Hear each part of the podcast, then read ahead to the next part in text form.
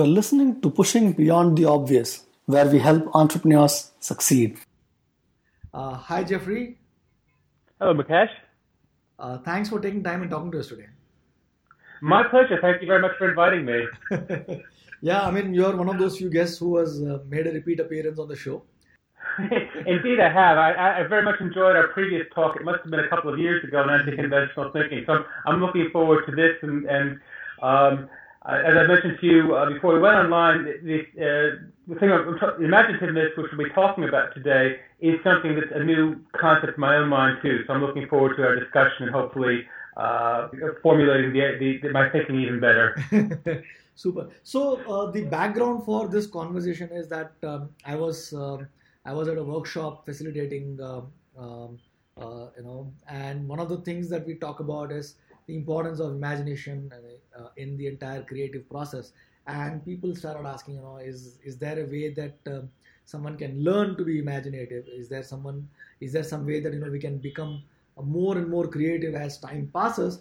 And I said, yeah, I mean, imagination is inherently human quality. If you can lie, you can imagine and came along your newsletter, um, which by I should say, um, you know, um, I've loved getting your newsletters. They're not they're detailed, in depth on a particular topic. So, your newsletter comes along, uh, which is around imaginativefulness. So that's a new word that you've coined. So give us a little bit about how did you come up with the word, why, and you know any backstory there. Okay, I'd be happy to. Um, well, as you can work out imaginative imaginativeness comes from mindfulness, um, and that uh, is something here in, in, in, Europe is a growing thing. This notion of mindfulness, uh, of, and I've I have some a small back Buddhism, not a, huge background, and but I, am not really a practitioner of mindfulness. But I, I've read some very good things about it. I've heard some very good things about it. I know many people have been helped by it. But my understanding of mindfulness, and again, this is coming from a completely non-expert perspective, is that it's really about being aware of the here and now. You know, seeing, feeling what's around you, observing how you feel about these things, and so on. And I, I think I can see where that would be a beneficial thing. And I believe that research has shown that, that the practice of mindfulness can reduce stress and, and, and, and increase perceived health, and so on. But it struck me as someone who has an overactive imagination. I mean, your uh, students perhaps complain, you know, ask, how can I be more imaginative? Sometimes I say, how, how can I be less imaginative? Sometimes I just want to shut this, this, this crazy imagination down and, and, and just be a bit more neutral. But I realize that, that you know, this, this uh, um, sense that I get into sometimes where my imagination just goes free. And it's a matter, I think, sometimes of looking at the world around you and seeing what's there, imagining the possibilities, all the possibilities in a particular um, scenario, allowing your mind to kind of explore and play, basically. And and indeed, um, I think imaginativeness is something children do very naturally. When a group of kids come together uh, in in in you know your back garden and suddenly it's no longer the bathroom, but it's it's it's it's the surface of Mars, or it's uh, an ocean liner, or something else. The kids just think, go right into that. That's no problem, and I think that demonstrates that any anyone with a with a healthy, functioning mind can probably be imaginative, probably were imaginative, but often. Uh, uh, uh, study, work, and so on tends to kind of push that away. And, and most offices are not meant to be imaginative. You're meant to focus on what you're supposed to be doing. Um, but I, I believe people recapture that, and I think it, it's it's a matter of, like I say, um, of, um, yeah, just just looking at things, going for a walk, seeing what's around you, and just thinking about all the possibilities. And and a couple of examples come to mind. And the one I think I used in that article in Report 103, if I'm reserved, is a while back, um, I was having a barbecue in the garden, and there were some families coming with some young kids. Now, we have a swing set, um, you know, with a slide and a couple of swings for kids to play on, but my sons are rather older now. They don't play it anymore, and I realized that one, one of these was, was broken. Now, there's no time to go buy a new seat, and I didn't have the appropriate wood in the house to kind of fashion one myself. So I kind of went for a little walk around the back garden and and and and, and um, the garages. For some reason, my house has four garages. Uh, no, no self-port garages, but in and you know, full of wood and metal and goodness knows what. Uh, sometimes there's a few surprises there. But anyway, um, I just started looking around and seeing things, and in my head, I would imagine how that would fit into the, you know, the ropes hanging down with the loops. Um, and I would look at things and I'd say, oh, that's absurd, or that's dangerous, or it would never work. Uh, until eventually there's this, um, like so, what would that be, about um, seven centimeter uh, diameter plastic tubing that was that I had picked up some while some time ago to bury some uh, gas cables going from the ga- gas line to the house. And I thought, you know, I could cut a piece of that off. It would fit within the loops uh, for the swing set, and I could envision that in my head. And so I, you know, I cut the piece and I, I stuck it in, and it worked. And so I think that's an example of imaginativeness is that instead of kind of seeing what was there with me, I was literally, or not literally, but figuratively in my mind picking things up and, and, and visually trying them out. And I think a lot of people do that. I think it's a very natural thing for um, to do something like that, but people don't realize it's being imaginative. I think a parent, you know, whose teenage son or daughter goes out in the evening to a party and is late coming home, often becomes imaginative in a very negative way. They think, oh my God, what's happened to her? Um, so I think it, you know it, it, it does come about. I think that sometimes in, in, in the corporate world, there's a tendency to practice some negative imaginativeness that, that you know you might go to your boss and say, I've got this great idea, and your boss immediately starts thinking about oh, all the risks, all the things that could go wrong. So she's actually being imaginative in a very negative way, and she's not really seeing the potential, the positive uh, potential of imaginativeness. So I think that's you know that kind of defines sort of a, a more practical use of um, uh, imaginativeness. Um, now, uh, another example that comes to mind, and I actually posted this on Facebook, and my friends responded to it. Perhaps you, you saw it. But a couple of days ago, I was bicycling from my home in Erps to the city of Leuven, about a kilometers away. Um, and I do this often. And, and bicycling and walking are great ways to be imaginative. And as I was bicycling along the Dyle River, I saw a young man with a fishing pole uh, just standing there like so, and he had a bicycle helmet on.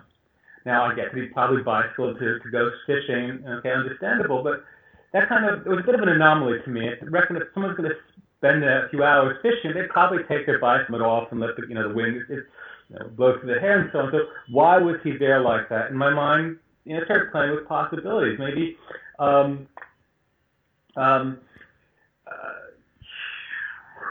yeah, maybe he simply forgot. Now, now I'm I'm uh, forgetting the possibility that came through my mind. Um, now maybe he, he he just wants to have that um, on his head. He likes having the helmet on his head. Maybe yeah, maybe he yeah, maybe maybe maybe um, uh, he's had uh, in the past uh, uh, uh, birds fly and poop on his head. He doesn't want that happen to him. Exactly. exactly. That's right. Now it's coming back to my, my first thought. He was afraid that he would land a really big fish that would hit him on the head. So he wanted the protection of the helmet so the fish wouldn't hurt him. Or um, maybe he's afraid that you know if the fish pulled too hard, he'd fall in head first and, and hit his head on the um, on the bank before falling into the river. Maybe he had had actually a bicycling out on the way there, and he cracked his skull open, and he's afraid that if he took the helmet off, his brains would come out. Now, of course, most people in a scenario like that um, would probably go seek medical attention. But if you've damaged your brain, you might not be thinking rationally.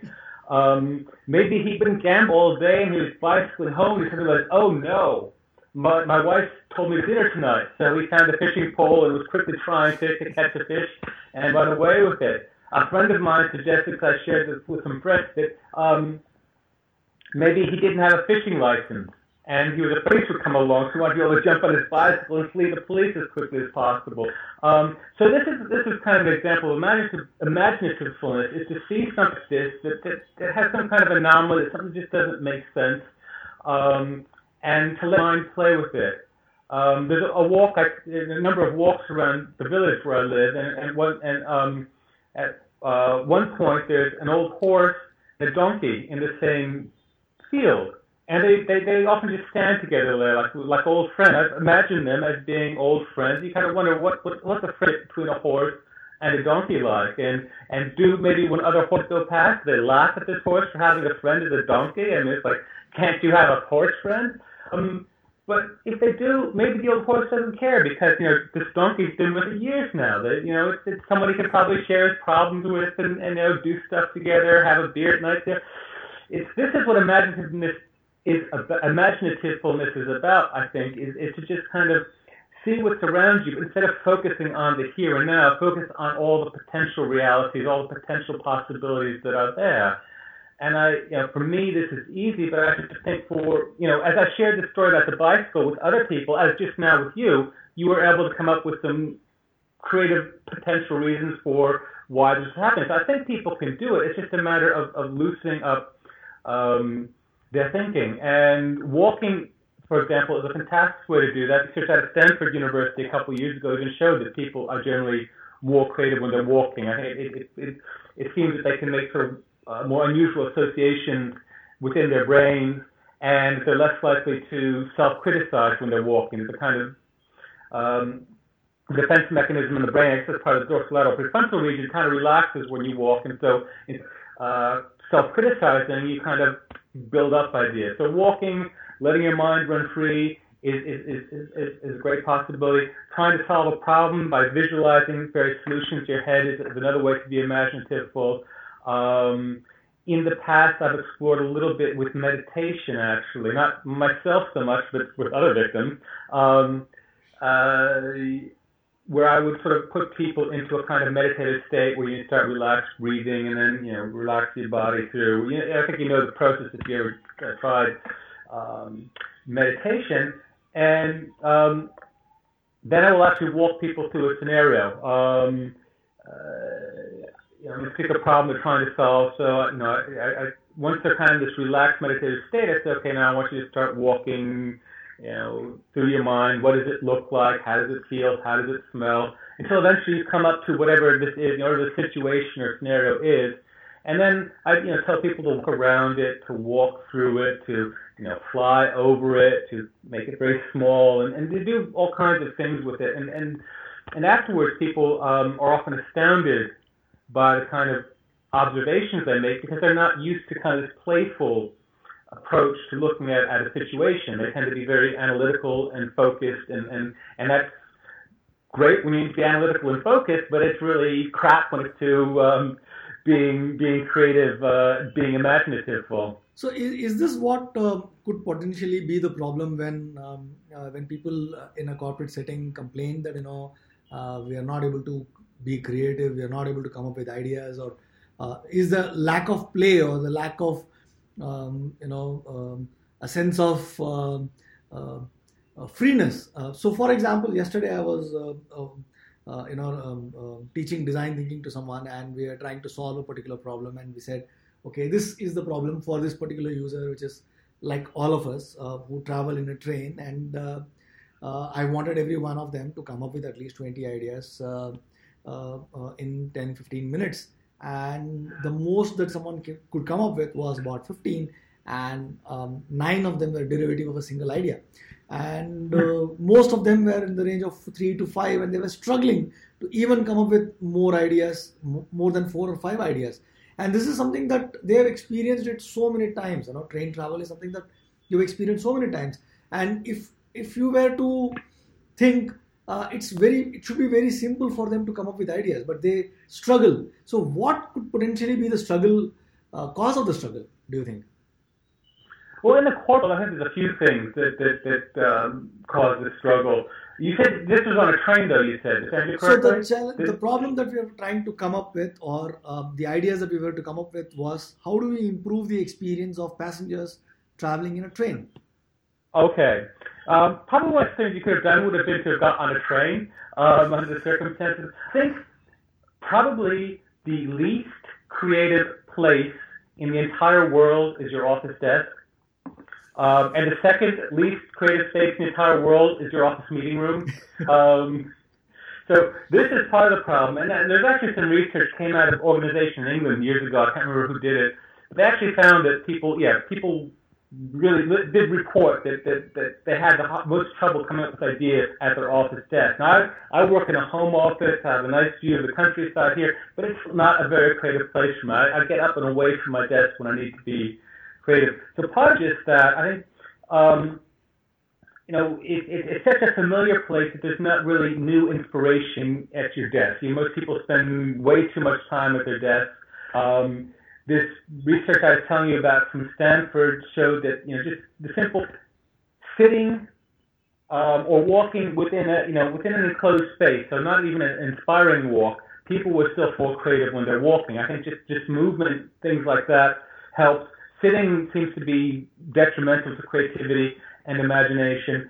Um, so that's, a, that's, that's probably the biggest problem right there. The second is most organizations have very structured approaches, structured ways of thinking. It, it's interesting if you work in a large company or, you know, in the worst case scenario, I worked in the European Commission for a couple of years, so a huge um, bureaucratic uh, organization. And it was interesting sometimes to see someone creative who come in, came into the organization, and initially they're just flowing with ideas, and eventually they get down. No, we don't do things that way here. You need to, you know, you need to, to, to do this, that, that, that, something else, get your idea approved. And they soon learn these, these ideas aren't going to work, and this is how you think, and this is how you solve problems. And they sadly kind of become another cog in, in, in, in in the in, in, in the corporate world. And so that I think focuses thinking. And okay, to be honest, that's not necessarily a bad thing. I mean, companies, most organizations aren't meant to be just producing creativity. They have processes that need to be followed. And if people are all over the place with crazy ideas, nothing would get done. So I'm not necessarily saying it's a bad thing in general, but it is a bad thing when you need to be creative. So the best thing you could really do in a situation like that would be well, well, in a normal scenario, I would say get out and go for a walk. You know, get the team out and go for a walk. If there's a nice uh, garden or park somewhere nearby, um, or you know, say just go for a walk and, and do a walking meeting and ask the same question. I think you'll find that people have many more ideas. Now, um, I also find, I think that this, others have said the same thing, that, that train travel is actually a good way for thinking. To sit in the train and, and have a gentle clunk, clunk, clunk, clickety clack, clickety clack of the train ride and watching scenery go past is, is very inspiring. And I even remember a few years ago, Amtrak, the American um, train uh, network, created a, a kind of a, a, guest author where they would invite authors to come and give free, you know, tickets. They could sit in the train and write whilst watching the world go past. And I've done that too, actually, writing on, on trains. So train travel can be very inspiring. And as it was also relevant to the problem at hand, I would have said, get everyone on a train, you know, take our train ride somewhere, go for a walk, um, have a you know have a snack, take a train back, and on the train ride, actually ask them you know ask them the same question. I think you would find that that um, uh, you would have a lot more ideas flowing. And what could also be good, particularly if you're the team leader, would be to try it yourself and come up with some really crazy ideas. Because once you do that, you're also telling people crazy ideas are okay. You know, I, I'm, I'm the team leader. I just said something that's completely outrageous. So I can do that. You can do that too. And I think that helps open people up in a, in a kind of a corporate team environment. I mean, I think what you're saying um, uh, also indicates that um, uh, the environment that you are in uh, has a large impact or a big impact on the way you think and uh, uh work as well. So, which also leads us to, uh, you know, how do we design and how do we, you know, um, design the environment that we lead our lives in, whether it is at home, whether it is in office, whether it is in the the, during the travel that we do. So, for example, if you're traveling in a car, uh, two way to your office, back and forth, spending almost about three hours in the car, it is important that you design the environment inside of the car as well, based on what it is that you want to accomplish in that car. So, if it is just listening to music and just going back and forth, that's okay. But if you want that journey to be uh, uh, to be used for reflection, uh, if you want that journey to be used for, let's say, uh, Uh, connecting the dots. Uh, then you need to uh, uh design uh, the environment inside of your car in such a way that it actually not only allows you to reflect and think and connect the dots, but also maybe in a way triggers you to do so. same goes with your work and your home environment as well. So, I mean, cars are a bit difficult because one of the, one of the um, one of my number one rules of creativity is to have a notebook at hand. So if I have an idea, I can write it down because I, you know, I have a, a terrible memory, and I know that that I don't write it down, I will forget ideas. But even people with a good memory, I think it's really important because often ideas come from strange connections that you might make while maybe you're driving along the road and, and you see something strange, and that makes a connection to a work problem. Say, aha, and the problem's there. But if you don't write it down, you know that connection passes by.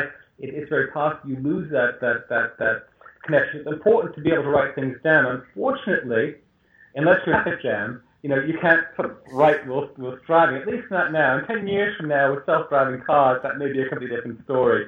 Um, but right now, so yeah, I find it hard, to, and also just having to focus on the road, I find it hard to, to think as creatively whilst driving as I do while bicycling, which is one reason why I tend to bicycle um, anywhere that's within 20 kilometers or so if I possibly can, um, or public transportation um, uh, you know, riding on trains, buses. That allows me to think. It allows me to, to write things down. I don't have to worry about the distractions of the um, of, of, of you know the road, of people walking in front of me, sticking to the limit, things like that. Um, or you know, I mean, the advantage of a traffic jam is you have lots of time to think and write things down. But um, for me, I just get insanely frustrated by, by traffic jams, and and that can um, I often have very homicidal thoughts about other drivers rather than productive thoughts. Uh, so, but yes, indeed, um, you can create an environment that's perhaps inspiring in your car, particularly if you are going to be there a long time, maybe in traffic jams. Um, and indeed, if, if, if self-driving cars become the norm, it seems very likely in the next 10 or 20 years, then you can, you know, on a, beautiful piece of music, lay back, um, and uh, and be more creative. Um, likewise, the office environment, environment. I, you know, in addition to that, it's also important to change. You know, no matter, like I said, you know, I, I have the privilege of being able to work from home. You know, I live in a village in the countryside, so it's very peaceful here. But you know, my desk basically looks the same from one day to the next. So it, it, it, it it's not a very inspiring place for ideas. And this is why I um, get up and go somewhere else. You know, I, I go for a walk every day or a bicycle ride every day to to be creative, to think about things, as well as, of course, the exercise potential. Or sometimes, you know, I just physically go to another chair um, and table to, to draw or to write. Sometimes I, I use drawing writing to kind of map out. Uh, not, it's not mind mapping, it's more kind of doodling. Um, uh, drawing uh, problems, drawing ideas, and stuff like that. And, and getting away from this is, is a big start. So it is absolutely important to have the right environment. I understand a lot of the uh, companies in Silicon Valley are playing with that kind of thing of having, you know, having game rooms and, and, and, and, and dance rooms even where you can put on headphones and dance to music that no one else can hear. Um, that's probably good stuff. I, I've never experienced, uh, I haven't really read any research on it, but I would assume that having that kind of thing in the office space would indeed help you kind of get away from the desk and, and change your thinking and be more imaginative, So, uh, so that brings me to the next question. I mean, uh, I you do uh, note down some uh, thoughts on how someone can actually enter this state of imaginativefulness, as you call it. So, how can someone deliberately, let's say, for example, on demand, get into that stage or state of mind where you are more imaginative, where you are more playful, where you are more, uh, you know, creative? That that's a good question. That's something I, I that's a part of this whole thing I need to work on. For me, it's relatively easy. So you know, uh, but obviously for a lot of people it isn't. That's something I need to to work on. I believe that going through a walk. Um, it doesn't have to be the countryside. The city is fine too. I mean, the advantage of the city is there's a lot more going on. So there's a lot more uh, input coming to you and, and, and, and stuff to play with. Um, so I think going for a walk uh, is, is very good. It's also worth thinking about where you have your best ideas. If you ask people, where do you have your best ideas? Some people, some people will say walking. Some people will say the shower. Some people will say in the bath. Some people will say, you know, working in my garden. Whatever that is, probably a place where you can be imaginative. It's a place where clearly your mind lets down its, its, its defenses a bit and you think more freely. So um, if that's the case, then long shower or go out in the garden or whatever, that's probably a good place to do it. Um, I find that classical music uh, can help uh, me. I think um, the danger with, with, with popular music is, is the lyrics basically that you can get caught up in the lyrics. And if, if, if, if it's if it's a song about love and as most pop songs seem to be then you're likely to think in that direction which isn't going to be helpful if you're trying to come up with a new idea for for improving passenger journeys on trains unless it involves love and sex but that's probably not where you're trying to go. Um, um, so yeah, I think classical music or instrumental music, as opposed to music with with lyrics, uh, can help kind of take you in, in, in different directions. And in fact, um, with I have a friend of mine, a concert violinist, and, and a few years ago at the Imagination Club in Belgium, which is a group that sort of experiments with workshops and things like that. Uh, we did a workshop in which it was a, a, a walk in your imagination with uh, Johann Sebastian Bach, and um, basically we talked. I talked a little bit about problems. I had everyone write down a problem or, or something that was bothering them, and then to hold it up and hold it in their hand, and then did just kind of, you know, get into a, a meditative state. But here I said, okay, now we're going to walk down this corridor, and at the end of the corridor is a big wooden door, and you're going to walk through the wooden door, and there Johann Sebastian Bach is going to take you on a, a, a journey in your imagination. At this point, Olga, the violinist, started playing Bach sonatas, and um, yeah, some of the people in the in the group had profound and uh, you know, afterwards, this was completely experimental. So afterwards, I asked, you know, how did that work for you? And one guy just held up two A4 sheets of paper full of writing. Um, at the end of it, I said, okay, I'm sorry, I'm going ahead of myself. Know, at the end of it, then I, I brought people out of it. I said, okay, now if you need to write things down, this is the time to do it before it goes away. So you had the going to meditative state. You had about 10, 15 minutes of, of Bach's violin sonatas um, played by a live violinist and then you had another 10, 15 minutes of, of, of, of writing things down. Um, yes, okay, a couple of people said, no, it didn't work for me, but I love the music. Fair enough. But a few people had really profound results. So um, uh, I think, yeah, it just goes to show that, that, that, that you know, classical music can help. I think um, I'm not an expert on meditation. I, I experiment with it a bit and kind of leading people into meditative states. But I think it is a state that can allow you to be more imaginative, full, particularly if you kind of bring a situation with you as you go into the meditative state, because that kind of, again, your, your, your mind kind of frees up. So I think um, uh, those things can help. Um, hate to say it, but alcohol can help too. Um, and there has been research that has shown that, that a, a drink or two um, in, increases creativity, and it seems to be basically that that it, it alcohol reduces inhibitions, um, which can have disastrous results if you have too much alcohol, um, as as probably most anyone who's ever had too much alcohol knows from experience. But that having just having one or two beers enough to kind of relax the mind a bit, but not the point where you're, you're getting drunk, can re- reduce inhibition. So again, if if um, uh, if you're comfortable with drinking. I'm not saying that people who don't drink should suddenly start drinking or to encourage drinking because I also have friends who are alcoholics. I know what very bad scenario that is. But if you're okay with drinking, yeah, having a glass of wine or two, um, or beer or two, uh, or whiskey or whatever, you know, can help bring you into that state. So things like this can help. Um, but to be honest, this is something I really need to explore more with people who find it more challenging to get into an imaginative state. Um, I suspect certain kinds of inspiration can help. Uh, again, if you bring a group of people, if the leader can kind of come up with some really strange stuff, that kind of frees people to think more wildly. Um, but this is, to be honest, something I need to explore more: is how I can, how people, you know, can help, but also how people themselves can learn to put themselves into a into an imaginative state um, when they need to be. So some of the practices that uh, uh, we've spoken about, which is you know meditation, uh, walking, listening to classical music, uh, uh, in, uh, taking inspiration from something that is around you, or you going into a state where you think about certain things and then allow your mind to wander. So these are all things that I think we can practice on on a regular basis as well, right? Not necessarily. So this is something like what my grandmother used to say is that you know you need to uh, dig the well when you don't need the water. You know, uh, if you if you only go and start digging when you need water, uh, you'll die of thirst.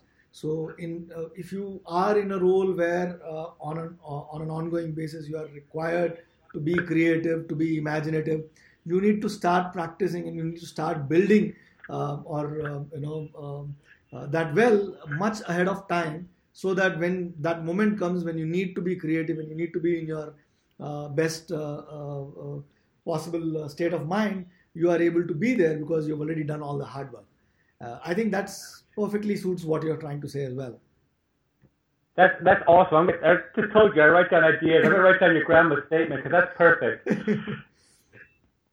so, um, uh, is there anything else that you have seen work for you? I mean, uh, I should tell you that you know, uh, uh not only do I read uh, the newsletters you send out, I uh, look at the drawings that you put in those newsletters.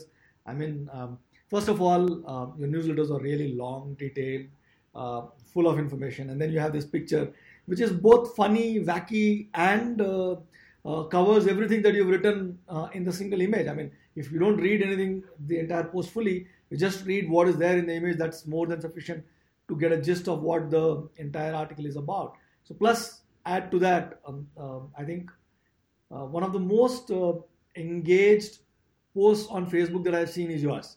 So, you put out a question, you put out something, and there are some 15 people or 20 people responding to that I've not seen, at least not in my friend circle, not in the people that I know of, who can consistently get 25, 30 people to react to something that they put out on Facebook. Yeah, like, share maybe, but not actually respond to those queries.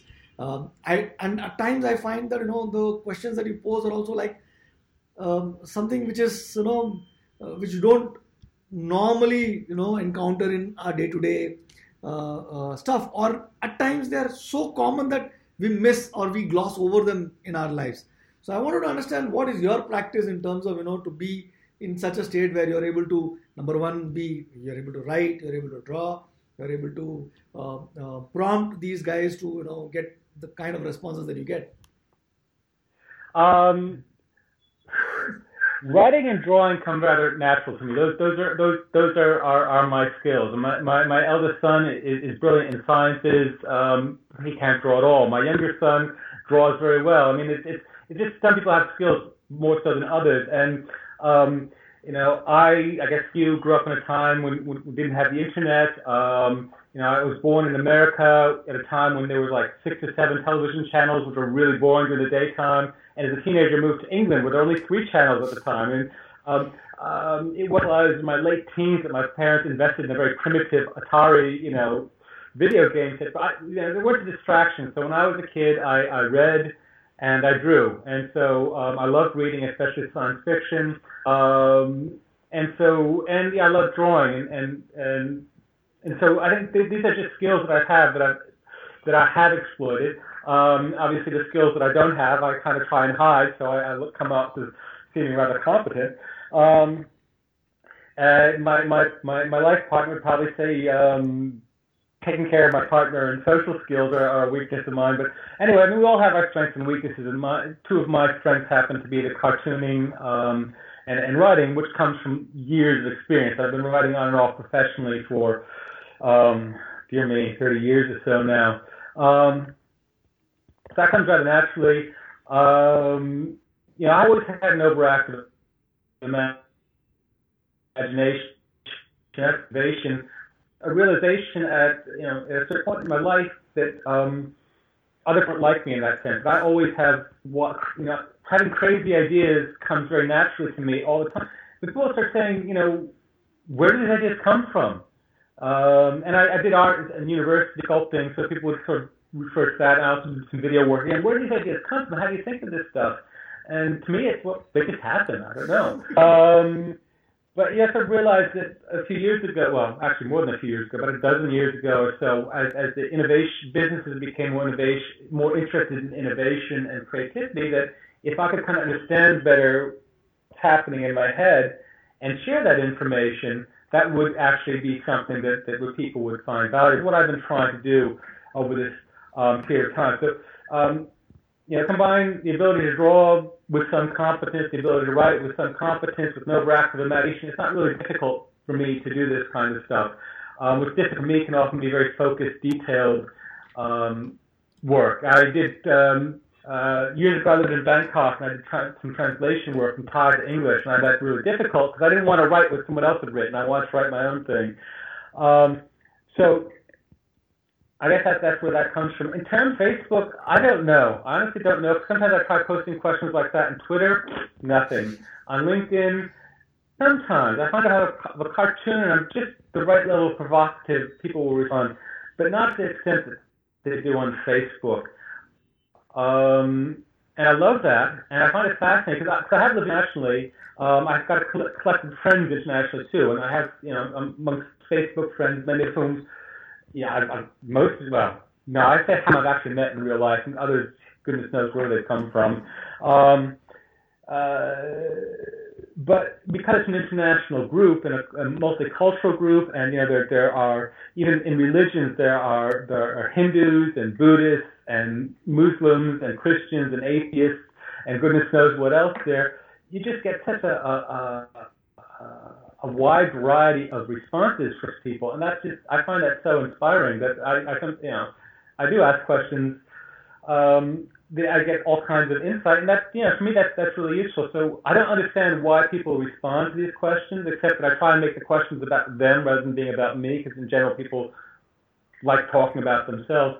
But I just love the fact that that people do respond and do respond with with variety. Uh, so you also wrote this newsletter around uh, uh, status quo. Don't trust the status quo, right? So we are talking about imagination, and I I think it is relevant when it comes to uh, imagination also to talk about uh, status quo because imagination is actually you or someone trying to you know shake up the status quo. So yeah. so what what what what are your thoughts on uh, status quo. And so there are times when status quo is uh, is good enough. Then there are times when you need to shake things up, right? So yeah, uh, uh if you, I don't know whether you whether we discussed about this earlier when we spoke, but I personally feel that you know uh, there are two phases uh, of any business. You know, one phase is for a business to figure out what needs what it needs to do over the mm-hmm. next period period of time, and once they find that out they enter into the second phase uh, uh, where they need to eliminate everything else and become efficient in terms of you know doing exactly that and that mm-hmm. kind of comes to an end at some point in time and then they again need to figure out what next. And again once they figure out then again they go out all out in terms of you know uh, efficiently executing that. So there is this uh, balance and there is this uh, uh you know duality of business that i i think of and i see businesses go through. And there is a, a, a status quo required uh, when you are um, you know uh, in the efficiency mode where you know you execute execute execute. But then what happens is in that mode once you move from that mode to becoming the creative mode uh, uh you carry along with you the status quo uh, and then you struggle right? So how number one how do we know? Uh, i've been thinking about this a lot and i'd love to have your perspective as well. How do we know uh, that you know we are now no longer the efficiency mode works for us so we need to move into the creative and exploration mode. And once we decide to move into that mode how do we ensure that uh, the entire thing around process efficiency and the status quo is kind of you know left behind? And we are in a mode where we are ready to challenge the status quo where we are ready to express we are we are ready to explore and be imaginative. Have you thought in terms of these things and uh, what what would you uh, you know advise someone who's struggling in this way wow okay that requires a bit of thought now you have to i know i've, I've got having written about no trust the status quo i believe i also dug into a bit of research on the topic um, but it's not clear it's not my memory right now but yeah indeed people tend to you know there tends to be a status quo bias. People tend to follow the status quo. If they're uncertain about what to do, you follow the status quo. Um, and I think that's often drilled into people. And I think in that article I referred to my own father. One of the, one of the strange my father did, which I realized much later in life, is he never compared me or my brothers to people. It's never, you know, your brother did much better in, in, in, in history than you. What's wrong with you, Jeffrey? Or, you know, oh my God, the neighbors have a BMW, we've got the Mercedes. You know, he, he just didn't care about this stuff. And, and I, I think that's part of it because he's high functioning autistic, but that's beside the point. kind of brought me up not comparing myself to others, not comparing myself to the status quo, which I think has given me a huge uh, freedom, which uh, sadly my father uh, passed away. But thank him for that. Um, But um, yeah, there's a tendency you know, tends a bias towards the status quo, uh, and people often become comfortable if they're pushed too far from the status quo. And again, this tends to be a good. The status quo defines appropriate behavior. It defines, you know, how, you know, if if if, if you and I meet each other, you know, we probably shake hands. You know, in person, we've actually talked a few, exchanged emails and so on, but we've never actually met face to face. Um, but we do, you know, we shake hands and follow certain things that were according to status quo, and that's good. I mean, if if you know, I came up to you with a warm book and you came up to me with a, like a Thai style wai or something like that, you know, it would, would be a mess. But so the status quo ensures that when we meet face to face, things would, you know, be, be rather smooth and we can kind of move into a meaningful conversation. So there's a lot of good things about the status quo, but if you become overly reliant on it in terms of creativity, if you one act the status quo, that tends to be the opposite of creativity, which is veering away from the status quo. Um, in terms of how companies can do that, that is really difficult. My my you know, something I'd like I'd probably think about, but my my instinctive response is what probably would make more sense for a company is to have um, go for a variety of people rather than trying to change how people think, which is really difficult. So you might have, you know, an aim of, of 10 people, for example, seven or eight are kind of status quo followers. That they, you know, they're, they're, they're good with that. That's where they're comfortable, fine. And you get a couple of eccentric rebels who, who tend to veer away from the status quo. Um, and to some extent, so the status quo people will be following the status quo. The, the other people would be questioning stuff on a regular basis, maybe coming up with ideas, even when you don't necessarily want to be, that can still be useful because maybe you know you're you're you, you create this strategic goal and you're kind of following along like this, and someone would say, well, why are you doing it that way when if you do it this way, you know, you can do it at half the cost and and and and and and twenty percent less time or something like that.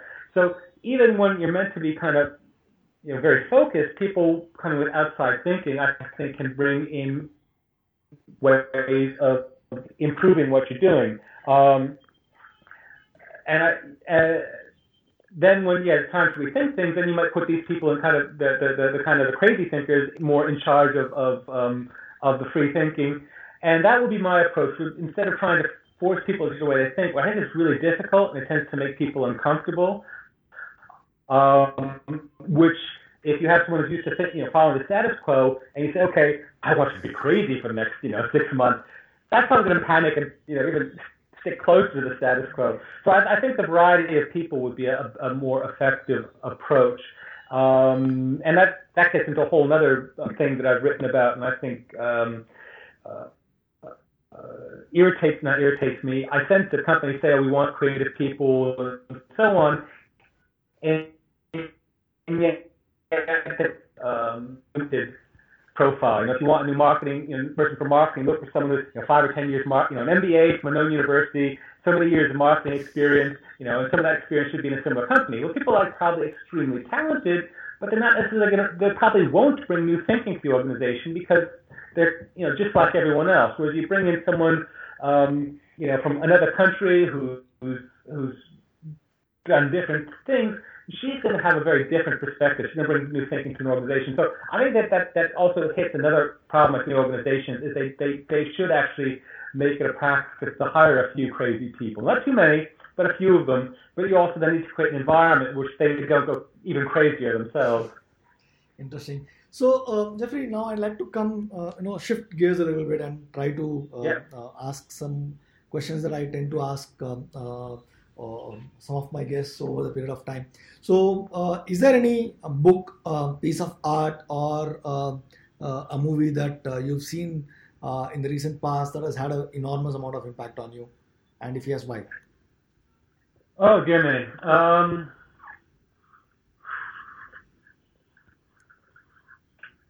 look, what a, uh,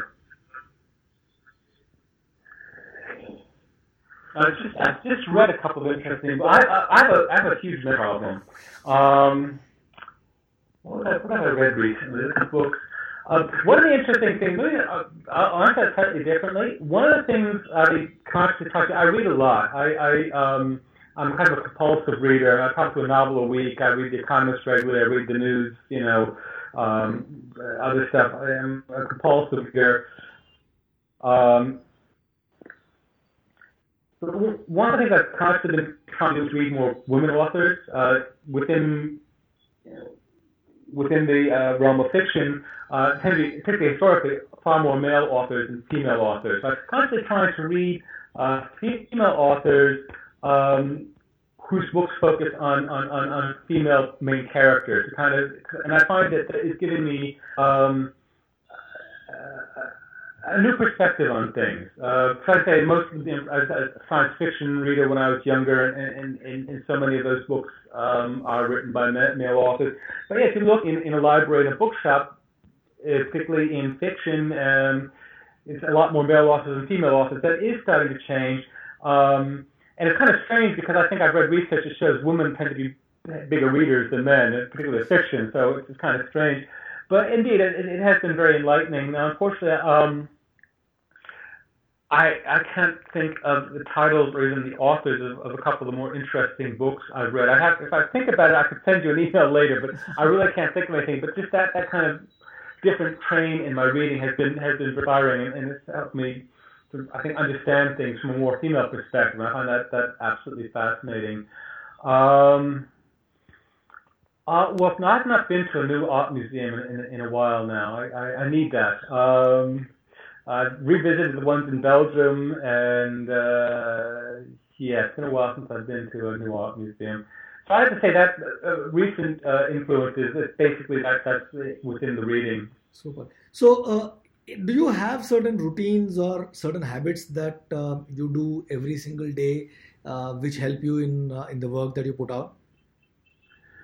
Um, yeah, I, what that's two which I mentioned already. Is one is almost every almost every day um, I go for a, a, a walk or a bicycle ride of at least 45 minutes, um, sometimes more, and that's partly I, I work in a home office.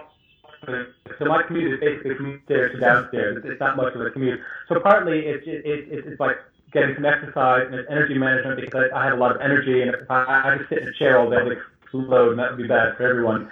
Um, so it's partly for the, exercise, but it's um, also it, it, it's when I think. And um, sometimes I'll, I'll go out for a walk if something if some, uh, I need a, uh, there's a problem that's troubling me, or I'm looking for an idea for an article for Report 103 or something like that. Sometimes I just go out for a walk and, and just my mind is all over the place, and that's okay.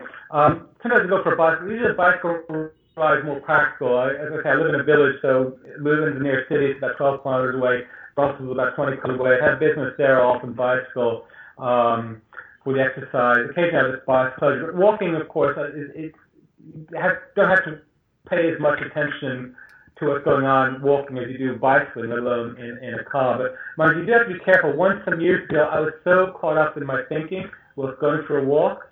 Are you still there? Yeah, yeah, I'm here. Okay, your picture's frozen. That's why I was asking. uh, I was so deep in thought that as I was walking, suddenly something hit me in the face. Pow!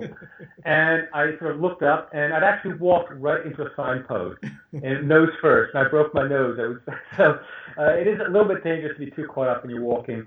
Uh, as I said, is I carry a, a, a, um, a notebook with me at all times, so I write on notes uh, if I have them.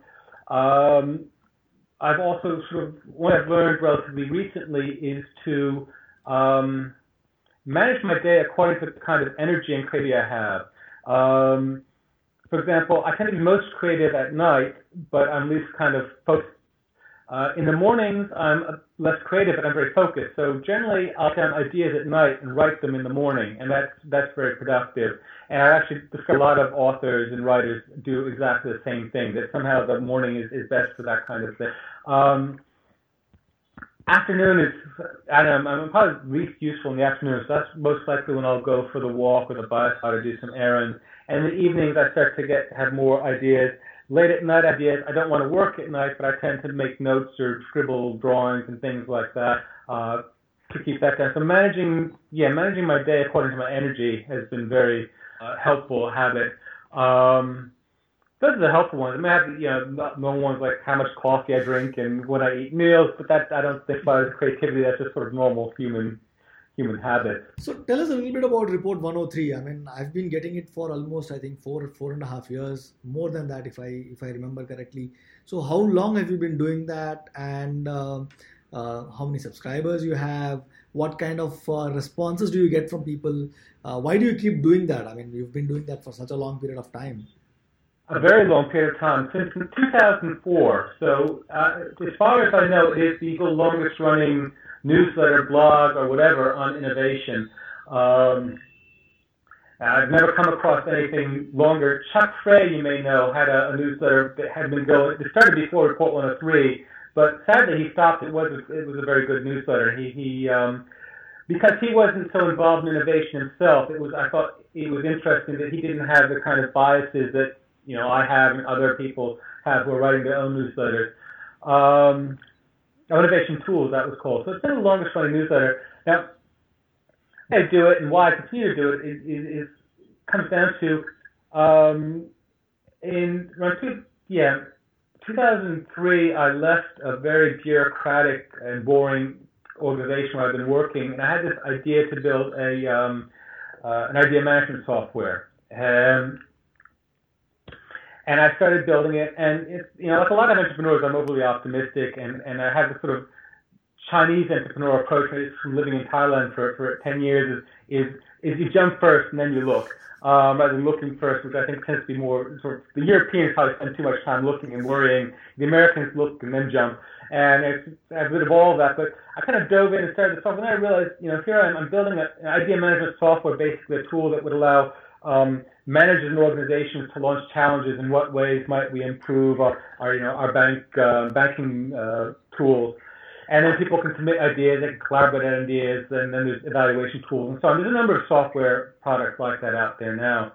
I started developing it, but I realized uh, belatedly that um, you know in order to sell to large companies, idea management software is only into a company that has a few hundred employees. Small companies, you don't need software, you sit down and you talk. Um, you know, here I was, I was a small company, basically a one-man show, outsourcing, um, living in a small village in a small country, trying to convince big companies to trust me and, and my software. And, and, you know, I belatedly realized that wasn't going to be easy. And, um, but I guess from experience, um, that newsletters are a very powerful tool, and much more so then because you know now everyone has a newsletter. You know, you, you write a blog and you have to have a newsletter. Um, but at that time, there are far fewer newsletters about. And so the idea was basically to um, demonstrate expertise. So people, oh, this this guy knows what he's doing. He's trustworthy. Probably his software is okay too. Um, and it took me a little flipping around a bit. And, and the first few issues were kind of focusing on, on existing art, you know, linking to existing articles and commentary. But I eventually, you know, built a bit of self confidence and and um, started writing my own uh, opinions and thoughts on it and so on. Um, and it very quickly gained a, a following. Uh, a lot of people joined up, but they say there really wasn't much else at that time. And this was before I, you know, now that there's too many newsletters out there. Um, and it built up uh, quite a following. Now it's got, I don't know, 7, 8,000 subscribers. It's not huge, but it's definitely a, a, a, a subscriber base. Um, and why do I keep doing it? What it, going back to very pragmatic marketing business, but I would say that a substantial amount of the business I get now, as you, you know, but people listening to this might not know, I left the software business some years ago. I, know, I, I've always said I've been an entrepreneur a big chunk of my life. Um, I'm one another self-employed. And I said there's basically three reasons to start a business: either to, have fun, earn a lot of money, or ideally both and I realized with software I was not having fun. And whilst the company started earning money, uh, around 2008, when we had the banking collapse, business collapsed as well. And so I wasn't making money anymore either, and I didn't feel like building up the business again. So I pulled out and focused on on on on uh, writing books and speaking, doing workshops, that kind of thing. Um, but over the years, probably three quarters of the business I've I've, I've done has started at what 103. Uh, someone will say, you know, that article you wrote about uh, challenges innovation managers face really read with me, Jeffrey. I'd like you to come in and do a workshop with, with my team for you know our, our annual innovation meeting in, in, in Krakow, whatever. Um, purely just for the business it brings in, that's a good reason to continue it. Um, but uh, also helped me to do is to um, define my own thinking, especially early on. Um, now I've been doing this for a lo- lot longer, and that you know I have to have kind of defined my thinking. But to actually have to write about something um, uh, is you know is, is, a very good way to define your thinking. And okay, after getting experience, what I was doing is I was um, uh, implementing software for clients and, and giving them training and, and, giving them advice and so on, and the questions they ask. Um, I also must say I kind of lost my content idea management software brings value. Uh, that's another reason to get out of the business. Um, and so as I was doing training workshops and, and, and, and also then the questions that people asked me, the, the feedback that they gave me in the newsletter, um, you know, inspired me. People would ask me questions, and I, I started to write answers. And I realized, hey, this is actually a good article. So I kind of write the answer in email, I edit it slightly, and post it as as as an article. And it's it's been you know, in addition to that, um, probably how you and I met each other through the newsletter. So I've met some, you know, I've met friends, um, uh, professional associates, uh, and so on. So it's it's you know, it's brought a lot of benefits to me that makes it well worth the, the, the time it takes to, to put it together and, and, and, and put it out. So you've also recently released an online course, right? So what is it all about, and uh, how can people, uh, uh, who is it intended for, and how can people join? The uh, it's basically intended for um, innovation managers. Uh, most of the people I've worked with uh, over the, the, years in terms of creativity have been innovation managers. Often middle to senior level managers in, in larger organizations who've been put in charge of innovation and maybe they're feeling a little bit lost. They're looking for um, help and they, you know, often they find my website, subscribe to the newsletter, and so on. And so the idea here was, uh, and it, it, for, for these people, they face a lot of challenges. I mean, one of the positive things is very often the CEO um, chooses them directly. Often have a more direct line to the CEO than they would normally um, have. And, and very often, almost always, these innovation managers are playing two roles. They might be a an R&D manager and an innovation manager, or a marketing manager and an innovation manager, and so on. Um, but the innovation, one of the positive things, they generally have a direct connection to the CEO. One of the, the biggest challenges they tend to face is they have the remit to uh, develop ideas, to capture ideas. Um, one positive thing is they have a budget now. Now, in the early days of 2004, they often made innovation managers. They didn't actually have any budget. They'd contact me, questions, they say, well, I got to go ask my boss. And I wouldn't hear from them again. Um, or they say, yeah, I'd follow up and they say, oh, well, you know, we had a budget and maybe next year or whatever. Um, now they, they, they, they have a budget so they can, they can buy the management software, they can hire me to do, do things. One of the biggest challenges that they tend to face is, is the implementation of ideas because we'll, we'll have the, the authority from the CEO to, to do these things, to encourage creativity, encourage innovative thinking. They don't have the authority to approve ideas. So, you know, um, I might be an innovation manager. You might have an absolutely awesome idea, but I really don't. That, that I, you know, I'm a combination marketing manager, innovation manager. Your idea is a production-related idea, and I just do not have the wherewithal to prove the idea. The best I can do is sort of send it to to to Mary, who's the you know in charge of this, but if she's not interested, she's not interested. So they often hit a wall where they can capture ideas, but they can't implement it. And this is like the number one frustration of many people I've spoken with is they got loads of ideas, loads of ideas, but the creativity level is rather low. And I think you expressed your own challenges there, and I think you know, face the same kind of thing is trying to get people to be creative in an uncreative environment where they meant to be focused. So that is one problem, is getting people to be truly creative. The other problem is actually implementing ideas. And when ideas aren't being implemented, then of course people become demotivated. Why should I come on Jeffrey's innovation initiative when, you know, nothing's going to happen? The idea will, will get lost eventually. Um, but also, of course, the people are put in charge of innovation, professionals are competent people, and they feel a certain frustration that, that they can't actually see this through often CEOs are, are, seem to be keener on talking innovation than really doing innovation. Um, and of course, innovation ultimately involves risk. You know, really innovative idea. Um, the iPhone is a great example. I mean, you know, the amount of money Apple invested in the iPhone, if that had commercial failure, it might have bankrupted Apple, or certainly would have been disastrous to the company. But it was a test. and so it did very well. Now it helps that it was the brainchild of the CEO of Apple at the time, but you know, CEOs are understand reluctant to invest huge amounts of money in ideas that are untested, particularly if it's not their own brainchild, but coming from you know some crazy guy in accounting or where. Um, so um, you know, that's one of the, one of the challenges. And secondly, even if you do implement ideas, that often involves change, and people generally do not like change, especially over which they have no control. So, you know, suddenly announce that there's going to be huge changes in the way the product is produced, that tends to scare people. And, and, and so there's a lot of reasons why, you know, innovation initiatives tend to die somewhere in the middle without ideas being implemented. But there's a huge frustration there.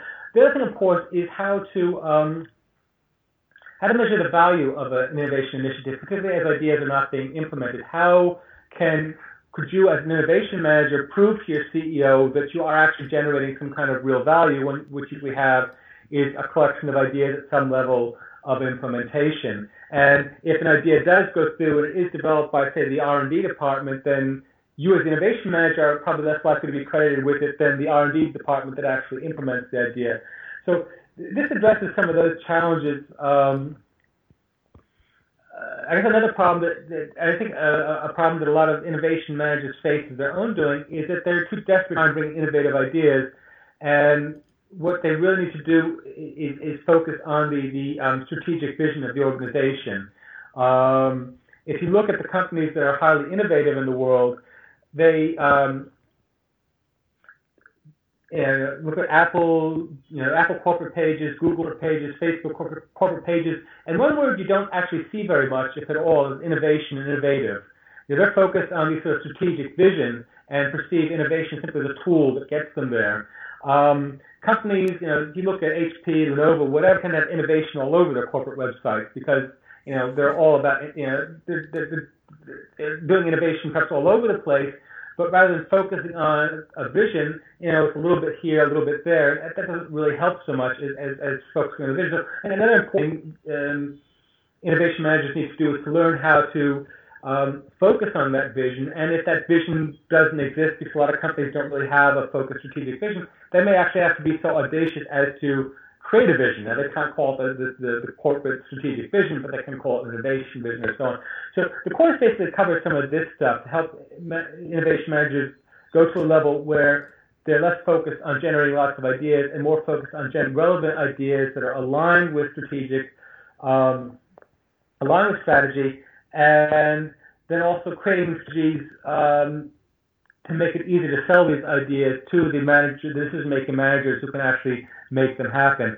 So that's what the course covers. If you go to creativejeffrey.com, my site, um, there's a link there. You click on the link, uh, or services link, whatever, and um, yeah, you'll find it. You sign up, uh, give me a little bit of information, and the course is free. And you're also, I mean, it, it, it, it's videos, it's text, there's questions, and so on. You're also welcome to contact me at any point. My contact information is, is on every page of, of, of, of, of the course. You can contact me with questions or feedback and so on. Super. So I think uh, uh, we've already reached the end of our time. So um, uh, thanks a lot for taking time and talking to me today. It was fun as uh, was the last time. Uh, and uh, can you just tell people where they can reach reach you if uh, they want to reach you? Well, as I say, the web uh, uh, creativejeffrey.com, Jeffrey J E N R E Y, uh, one word dot com. Uh, is the website. You can find me. You know, there's contact form. There's loads of articles there. There's cartoons and so on. If you want to contact me directly, Jeffrey at creativejeffrey.com is my email address. You know, I would hear from anyone who you know got a question, got feedback, want to share something. I mean, that, that, that sort of thing is so inspirational to me. So I would love to hear from, from, from anyone who's, who's, who's listening to this. Super. Thanks a lot and have a good day. Thank you for listening to this episode of Pushing Beyond the Obvious. If you like the show and would like to support, please head over to iTunes or wherever you are listening to this show and rate us and write a review. Till next time, have fun.